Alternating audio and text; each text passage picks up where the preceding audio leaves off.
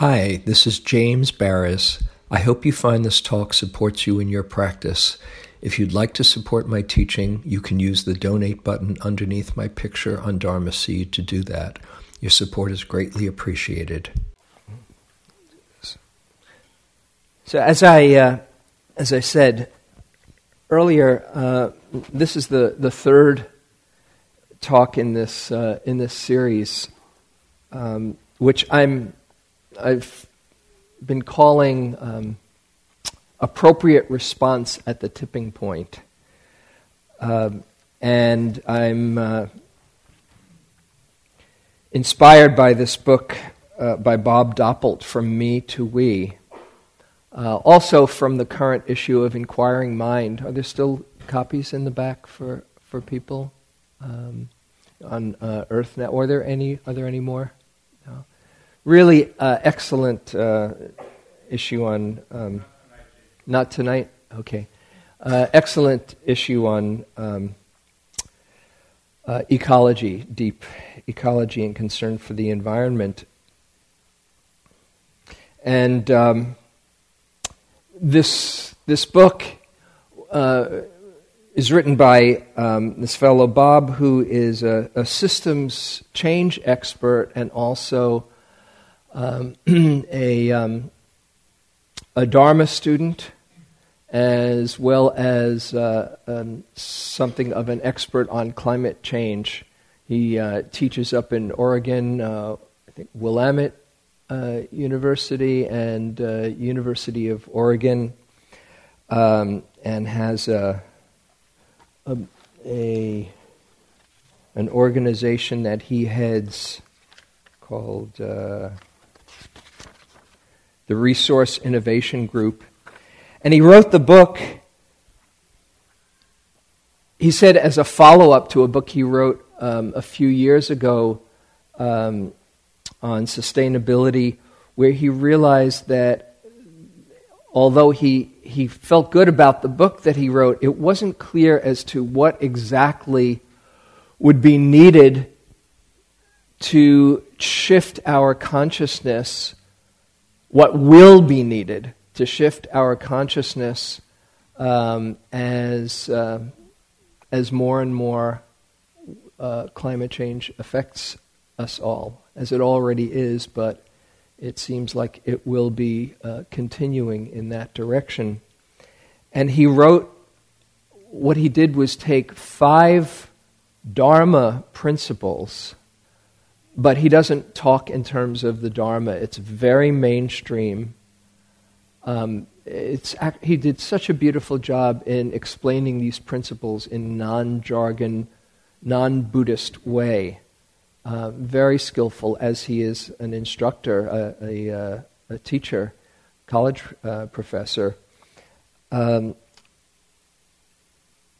and we've taken five, these five principles, we've gone through three of them so far, each of them based on a natural law.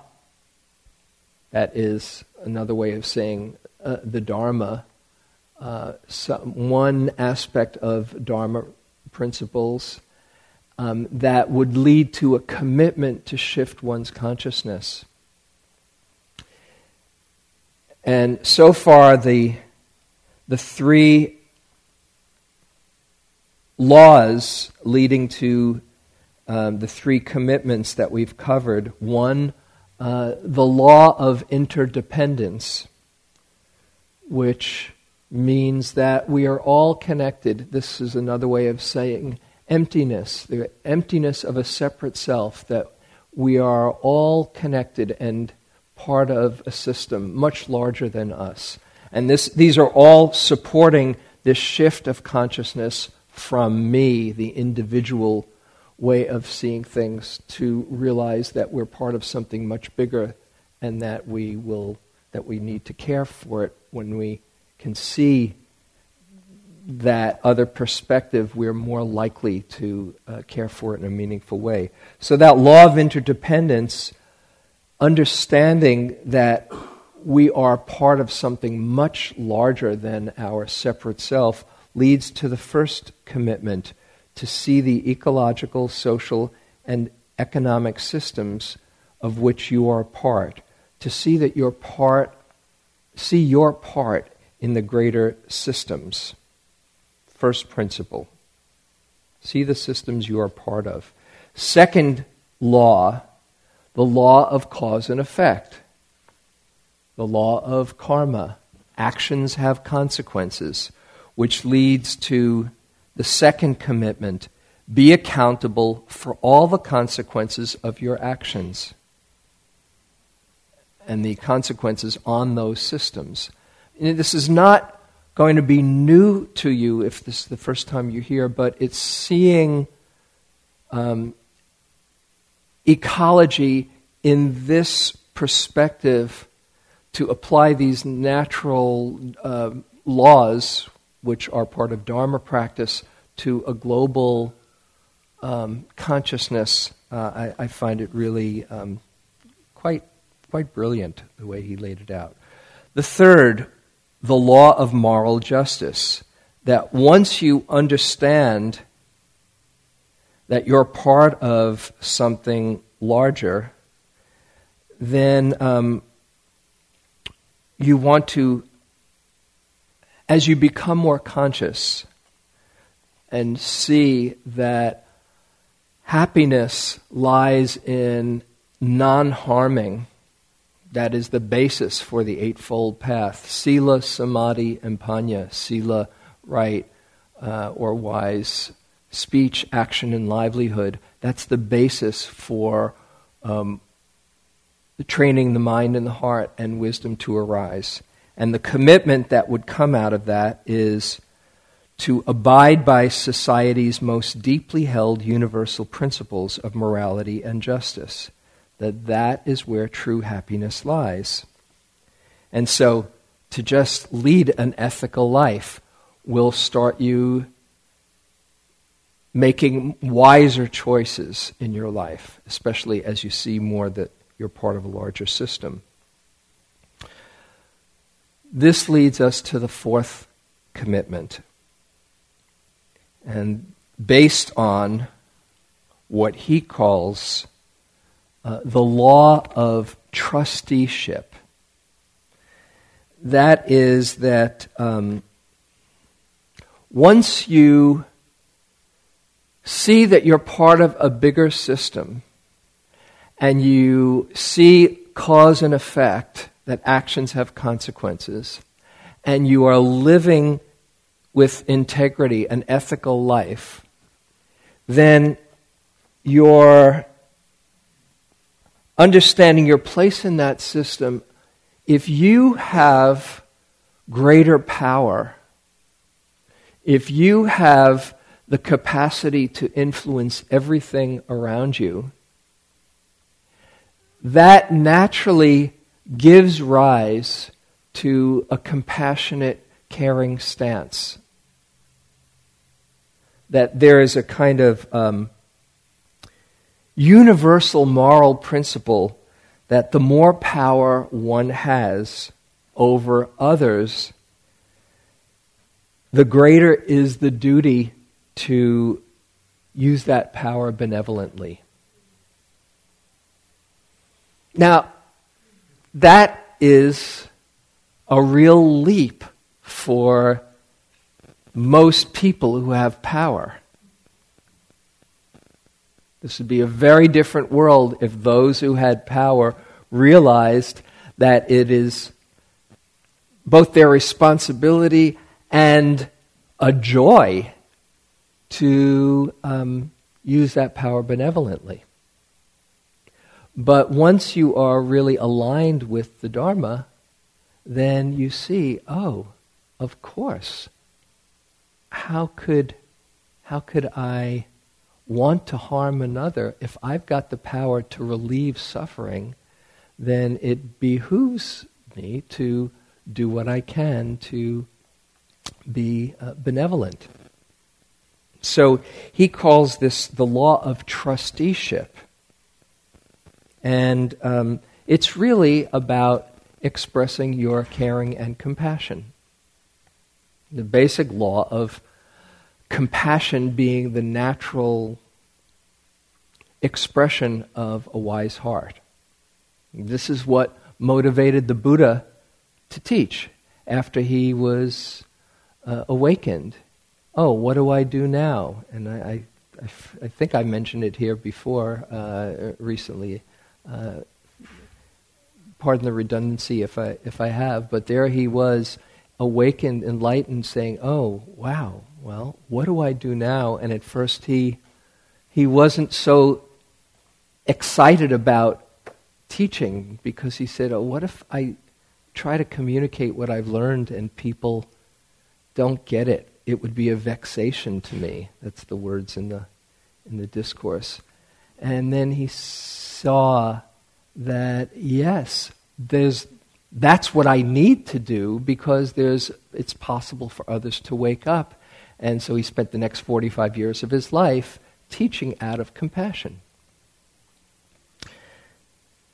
And this law of trusteeship is really also uh, based on the understanding that you don't really own anything on this planet. Somebody says, Oh, I own this land. In their minds, they do. And relatively, oh, I have the deed. But nobody owns land truly. Nobody owns all the resources on the earth. They might have power and a right to legal right to say what happens to those resources for a while. But those resources in a world of interconnectedness belong to us all. As Ram Dass uh, says, we're just accountants in the firm. And the the wealth or the material that comes through us is moving through us. And when you really see the idea of no ownership, which in Dharma practice, you don't own your thoughts, what a relief. You don't own your emotions, thank goodness. You know, they're just coming through you. You don't own this body, it has its own laws. You don't own anything to see on a macro level, we don't own the earth. We're part of the earth. We're part of an ecosystem, one very influential part, but the earth is home to everything that lives on it. And so that shifts our consciousness to being trustees because we have a lot of power and affect what goes on here to an inordinate extent as never before in, in history. I was uh, reading, oh, maybe it's in here. He talks about, um, uh, he or maybe it was an article I was reading recently, but this is, some are calling it the an- anthro- Anthropocene age. You know, the the Pleistocene and the uh, Mesocene, Mesozoic, and all of those uh, uh, different ages in, uh, in the history of the planet, this is the first time that one species is, uh, is the major influence of changes on the planet, which has its downside doesn't it? But if we see ourselves as trustees, then it has an upside if we can wake up in time. And I'm remembering as I was uh, um, writing, putting down these thoughts, seeing a um, one of my favorite performers, uh, musicians, um, a guy named Andreas Vollenweider.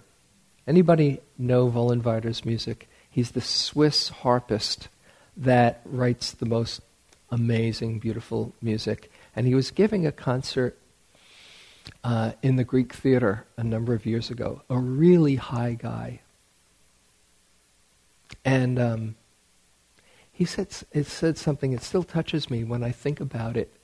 Um, this is like in the, uh, maybe about 10 years ago, uh, when we were in the, around 2003, 2004, and just the Iraq War was happening, and it was getting pretty intense. And he pleaded, he says, You know, he said, You here in America, we look to you.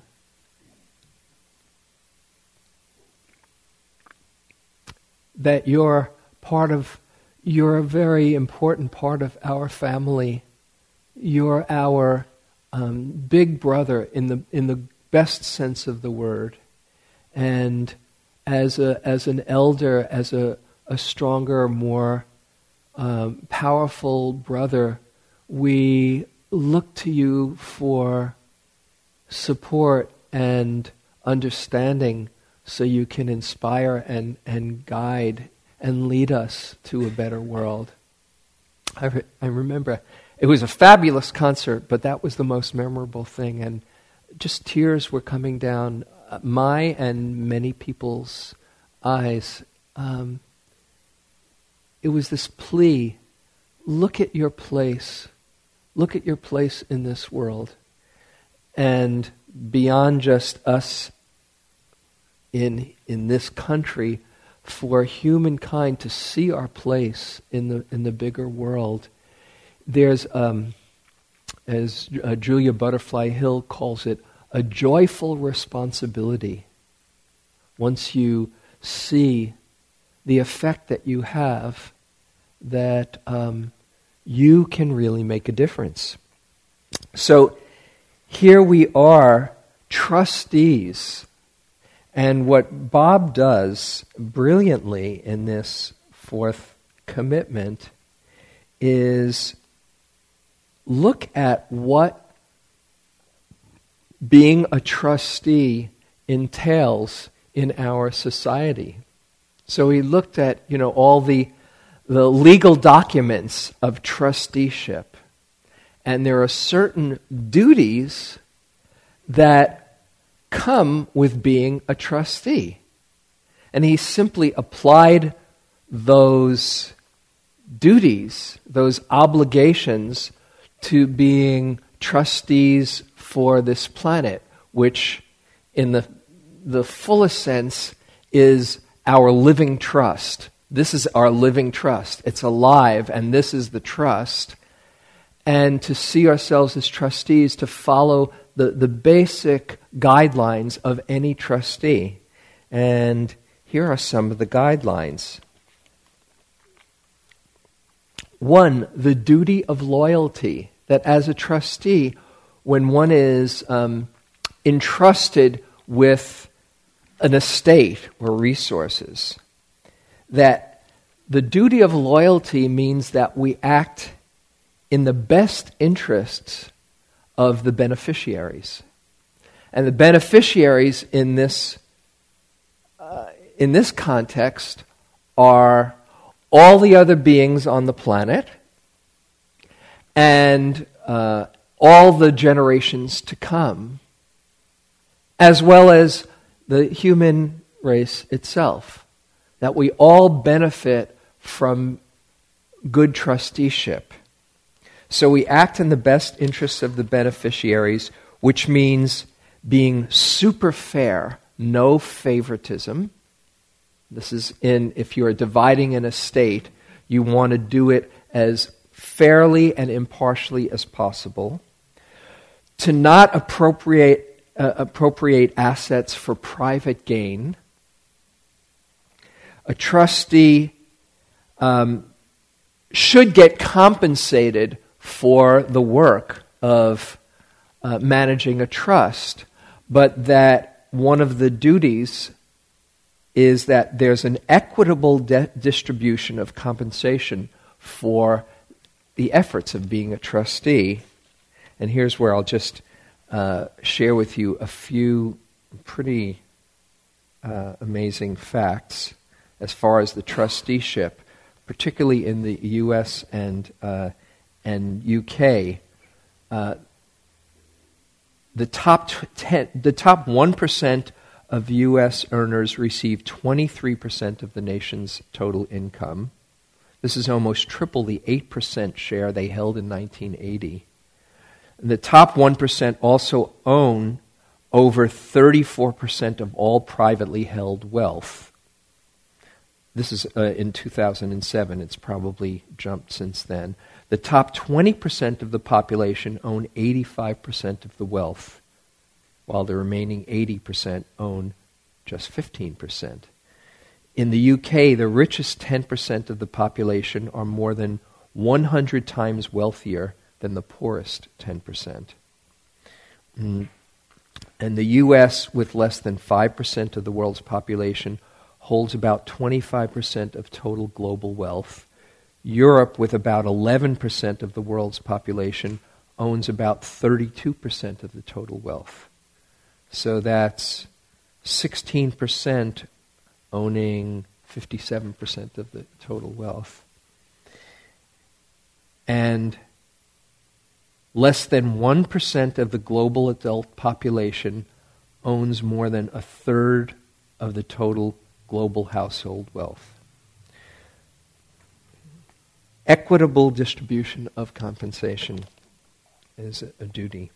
Another duty of loyalty as a trustee is to become aware and accept responsibilities, um, not just to make money, but to um, uh, to see the planet, the climate, and the biosphere as public goods, not private assets. And then one last um, duty of loyalty to treat all beneficiaries fairly. And um, he makes the case that in certain countries where there is an equitable distribution of assets, uh, namely Sweden, Denmark, and Norway, which have very high standards of living, uh, they have far fewer, fewer um, health and social problems as compared to the US and uh, UK, and that when people are treated fairly, society as a whole is better off. So this is just common sense, but we have to get it in our consciousness. The Buddha has, in one discourse, by the way, he talks about the, um, the duties of a king, and he said, says that one of the first duties is to make sure that the, the poorest of the land are uh, given their needs and necessities. Because, and there's this kind of sequence, if they're not, and there's a big discrepancy between poor and rich, then there will be a, a, a disgruntled segment of the population which will then have an uprising which will cause war and, um, and chaos in the land. So he spells it out. A good king, a wise king, if you don't want chaos in the land, distribute the um, assets in a, uh, in a way that everybody benefits. So that's the trusteeship, the duty of loyalty. Another one, the duty of prudence, that a trustee must discharge duties with care, skill, and prudence. That means a trustee should avoid risky investments, should acquire knowledge and skills needed to effectively um, act as responsible trustees and educate themselves and understand how the living trust works and their responsibilities and how to perform them. And in terms of global trusteeship, it means a duty to abandon the idea of continuous economic growth, that ec- economic growth is what we're based, is what, what wins, to redesign the consumer paradigm instead of take it, make it, and waste it to have a, a, an understanding of how assets are limited and there's a recycling that's needed. To use resources sustainably, to follow the precautionary principle, which means that the burden of proof is on corporations not to harm rather than on the public burden of proof that it will harm and also to uh, prepare for climate and adapt to prepare for and adapt to climate disruption. That uh, to really be seeing in a big picture where this is leading and to have preparation for it. And a duty to monitor and disclose when things are getting out of whack. So he asks, Do you see yourself as a trustee? And I'll, before we look at this commitment, uh, I want to just share with you his words. Do you see yourself as a trustee of the living trust that is the earth? To what extent do you strive to perform your duty of loyalty, duty of prudence, duty to monitor, duty to, to disclose? Once you understand that what humans do today will determine the health and well being of everything on the planet, you must acknowledge that we're trustees of the living trust that is the earth. So, here's the commitment, and I'll just put it out to you if you if you want to. Um, I invite you to go inside and see if this is something that you could take in and take to heart.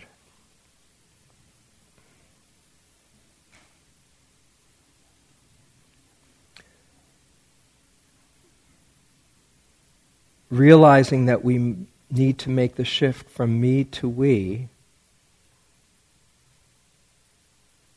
the commitment to acknowledge your trustee obligations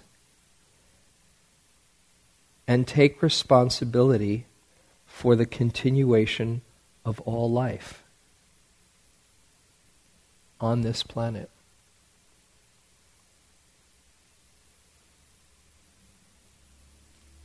And as he says, there's a power in taking this commitment inside.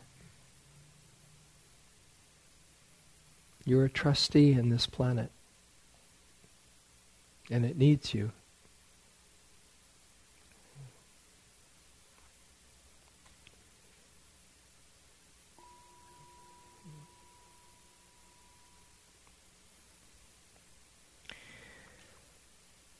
Okay. So now we get to the, the fifth commitment, which is based on the Dharma principle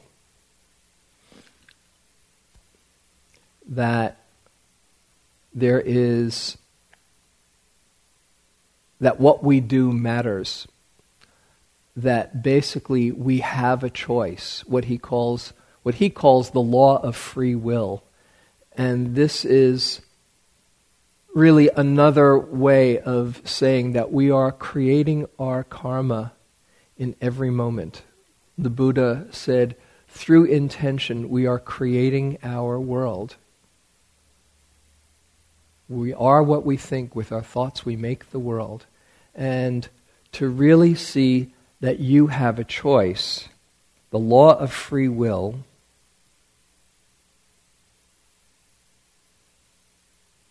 breaking free from the false belief, beliefs that control your life and your organization, and to realize you can choose your own destiny. That what you choose matters, and how you participate in this unfolding over the next few years. Um, has a very powerful rippling effect.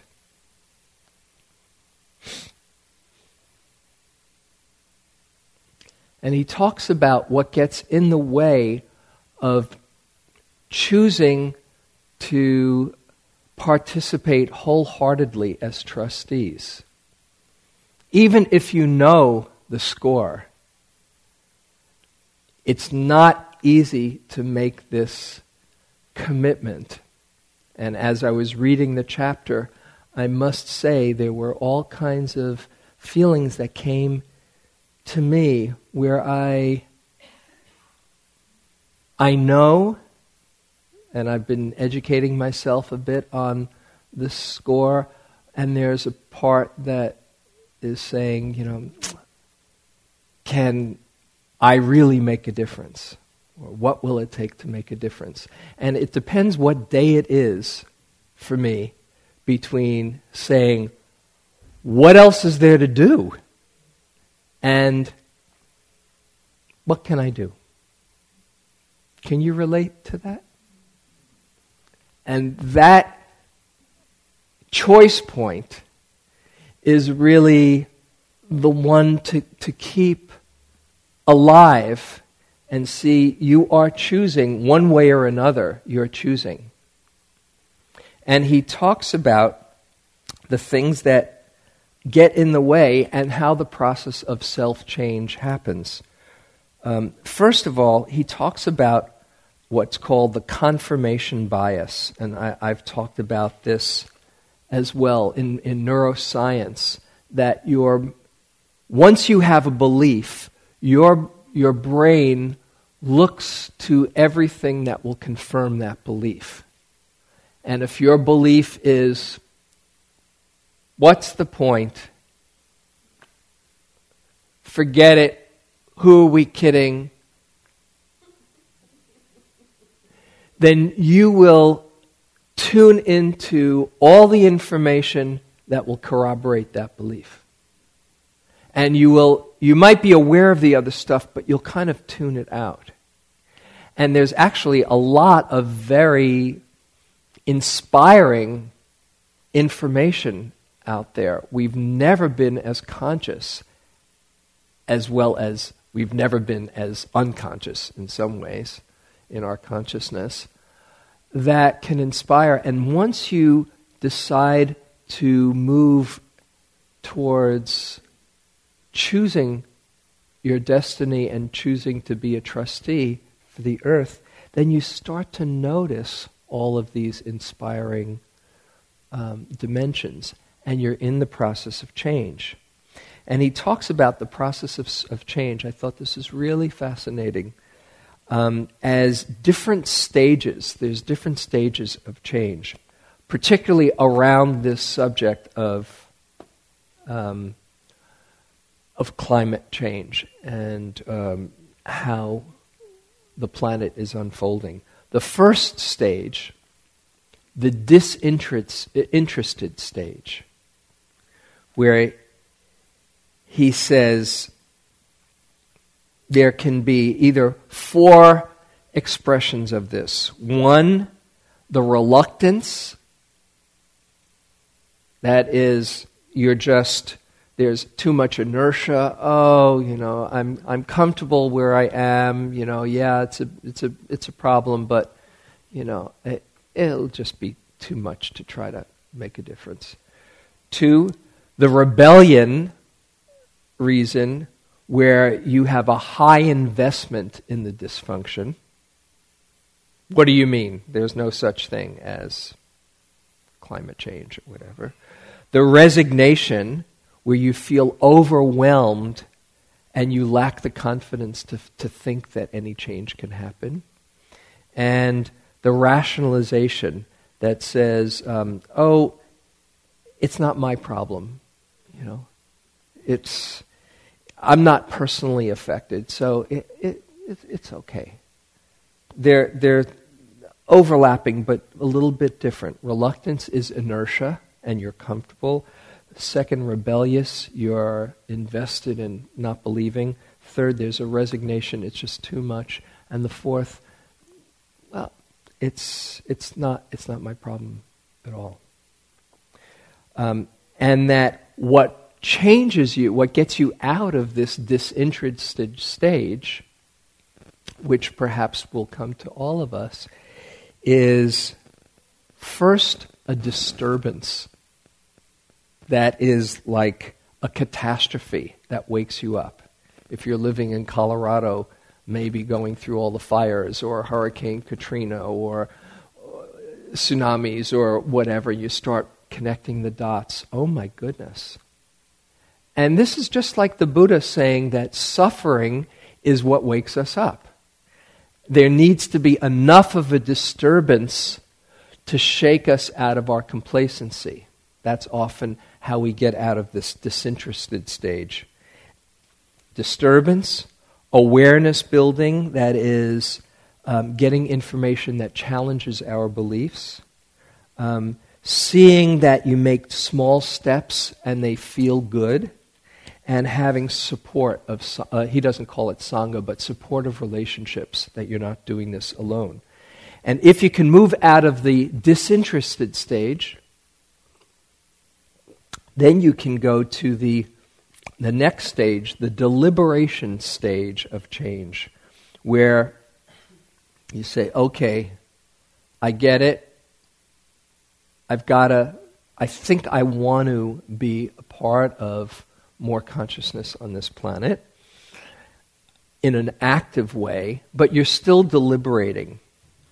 And in order to move from the deliberation stage, goal setting is helpful. But also, he says, you've got to weigh the pros and cons. You're kind of weighing the information.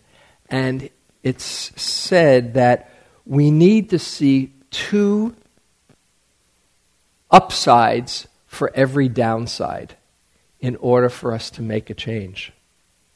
Because if it's kind of equal, inertia will win out.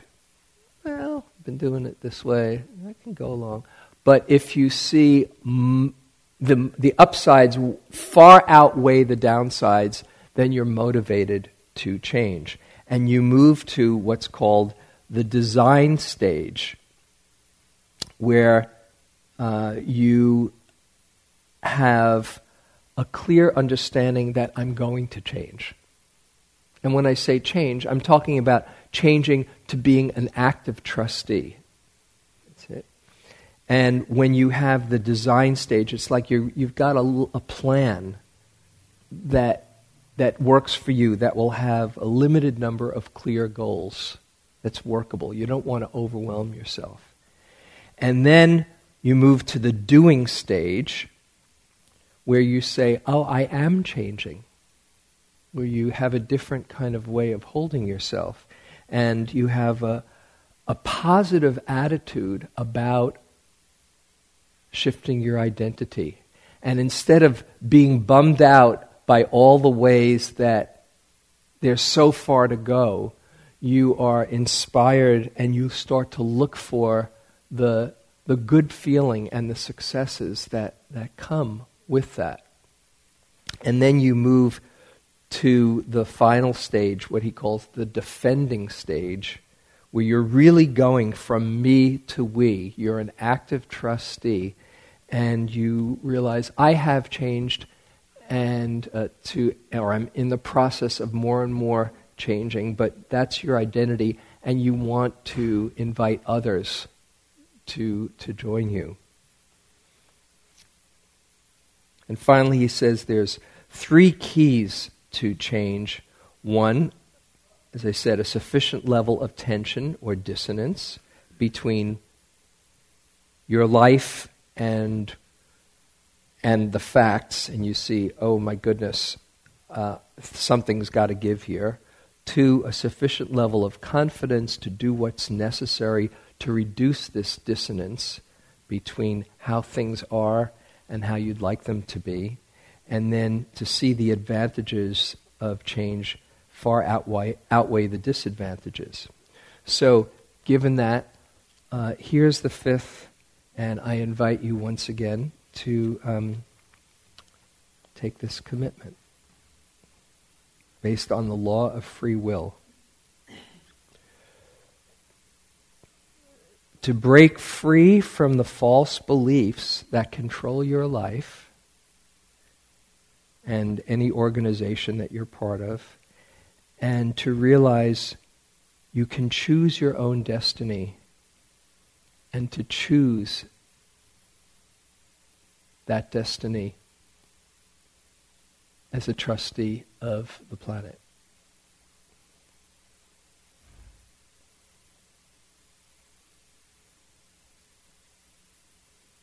Just wear that for a moment. I have a choice, and what I do matters.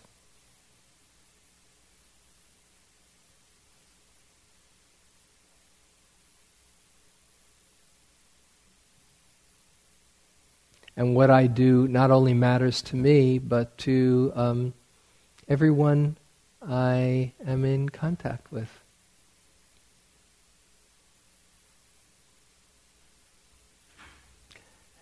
And whatever stage you happen to be, to feel okay about, being right where you are and to know that you're heading in, uh, in that healthy, benevolent direction from me to we.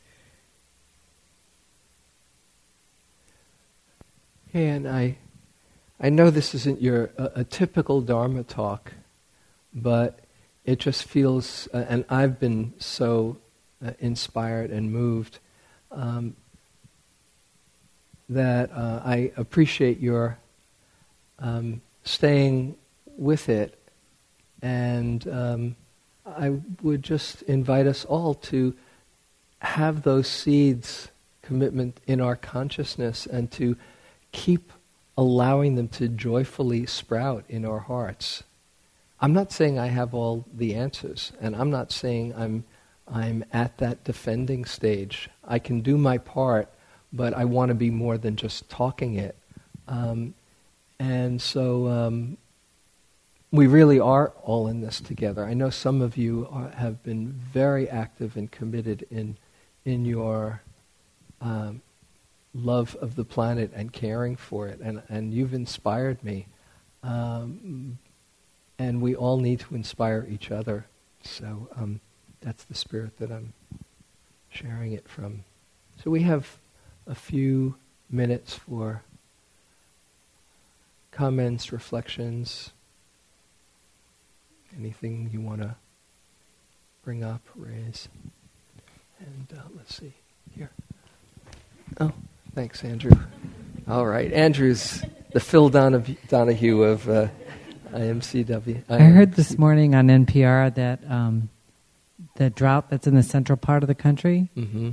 that we've not had a drought like this since the 30s, just around the time of the Dust Bowl and stuff like that. Since when? Since the 1930s, when we had the Dust Bowl mm-hmm. and things like that. So much dryness in so many areas at the same time. Yeah. You know, usually droughts are in a smaller percentage here or there, and other places are getting rain, but that this huge amount of area having such a drought. Um, so we're at the tipping point. You know, there's yeah. more and more signs of that. Yeah. So. Yeah.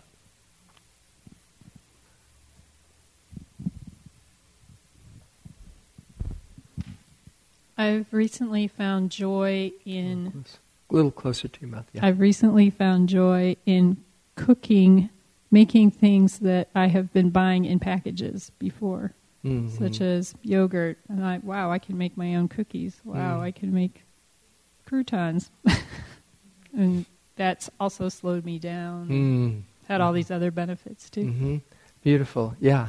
That's the thing to just find joy in the small things that, oh, this is pretty cool. Yeah. Linda. I'd like you to say a couple words about the phrase uh, deep ecology. Say again. I, I'd just like you to explain what you mean by deep ecology. What I mean by deep ecology.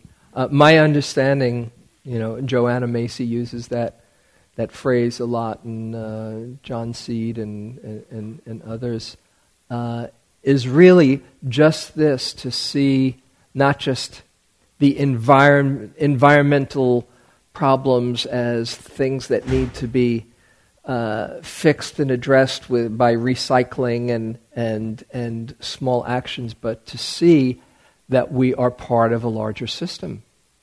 To see the, just what Bob is saying, the interconnectedness of things where we're not separate from, from where both the the subject and the object, and um, to see our part in the bigger, the bigger picture, uh, not just what I can do to make things better out there, but that it is we that we're that we are the system that is affecting everything else, and it's all interconnected. That's my the way I hold it. Uh, do you have any any thoughts? Jenny, here over here, Jenny. Um, I was re- I was recently asked to help take care of a chicken, and uh, a live chicken, and um, and I and I study sustainable agriculture, and I and I found myself having all this resistance to like what committing to this chicken would you know do for my time and stuff and how i was going to have to you know wake up and earlier in five minutes and feed the chicken and you mm. know let her out and watch her and um, and so i found some of these resistances even that you mentioned for this small action mm. but um, but committing to this little thing of taking care of this chicken has has really um, has been so profound to just connect to like this being that's providing me with eggs and is such a part of like my little ecosystem mm. and um, and then also really connecting me to you know to to a food system in a larger way and compassion for this animal and um, and that often gives its life for us to eat and it's been really profound but I mm. had to still move through those commitment things that you know you discussed there even just for this small act but it's been really profound to move through it and to make that commitment mm. so Thank you very much. And you, uh, you give me now the opportunity to, um, to do something that I promised I would with, with somebody who wrote me, emailed me, uh, a fellow uh, who's, who lives in San Diego uh, named Carl. Carl, if you're listening, I'm getting to it because he emailed me. He's been listening to these talks, and he said, um, you know, he's been enjoying enjoying them, but uh, I've left out one important piece when we were going over some of the, the problems of carbon footprint, um, and that is um, that our, the extent of our animal based diet has a huge impact. In fact, I was quite amazed to find out that it's estimated that 51% of greenhouse gases are due to livestock, the livestock industry. And here I pulled out, I have it uh, on my my phone from this article. The main sources of greenhouse ga- uh, gases from animal agriculture are there's four. One, deforestation of the rainforests to grow feed for livestock which contributes hugely to releasing CO2 instead of converting it to oxygen. Two, methane from manure waste. Methane is 72 times more potent as a global warming gas than CO2. Three, the refrigeration and transport of meat around the world. And four, raising, processing, and slaughtering of the animal, which uses massive amounts of water and other resources. 51%. That's just amazing. So, our food choices uh, have a huge impact. And so, I'm not here to say you know, you've got to change your diet, but you might just consider that each time that you, say, have a veggie choice instead of a meat one, you're really contributing to the well-being of the planet. It's a nice way to, to look at it instead of feeling guilty, uh, you know, if you eat fish or whatever you eat, that you can choose to contribute in a meaningful way. So, um, I hope you, um, we all keep each other awake as we, uh, as we go through these times as consciously as possible. So let's um, just close with a short loving kindness. And I, I thank you for your attention.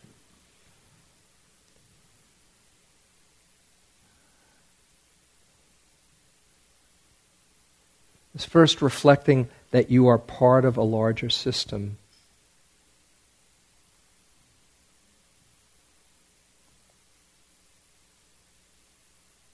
And that your actions matter. And your life of integrity matters. And your compassion matters. And that you can choose your place in this consciously. And let yourself feel the wholesomeness of choosing to care for yourself and the planet.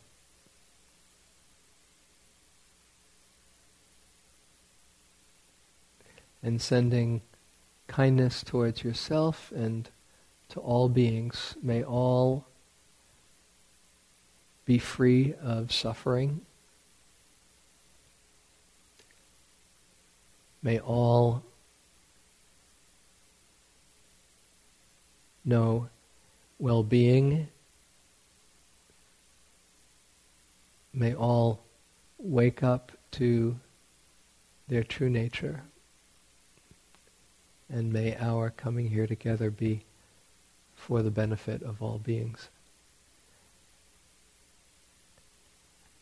and including the earth in that. May the earth feel our love and our care and be healthy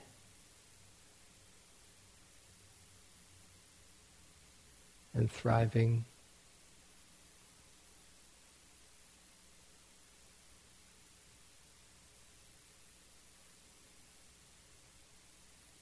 May all beings in the earth be at peace and at ease and free of suffering.